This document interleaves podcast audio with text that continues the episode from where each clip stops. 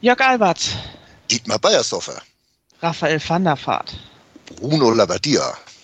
Der HSV ist bekannt als der Verein der zweiten Versuche. Und jetzt reiht sich der HSV-Talk in diese Phalanx ein.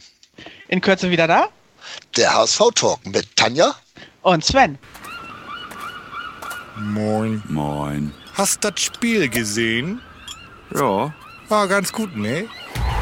Der HSV-Talk mit Tanja Das ging mir sowas von auf den Sack. und Sven. Ganz provokant gefragt, mit Adler werden wir abgeschieden? Analysen, Ich sehe das durchaus positiv. Hintergründe Mit dieser Ausgliederung unterwirft sich die Fußball AG dem Aktienrecht. und offene Worte. Das war einfach nicht schön. Ich will sowas nie wiedersehen.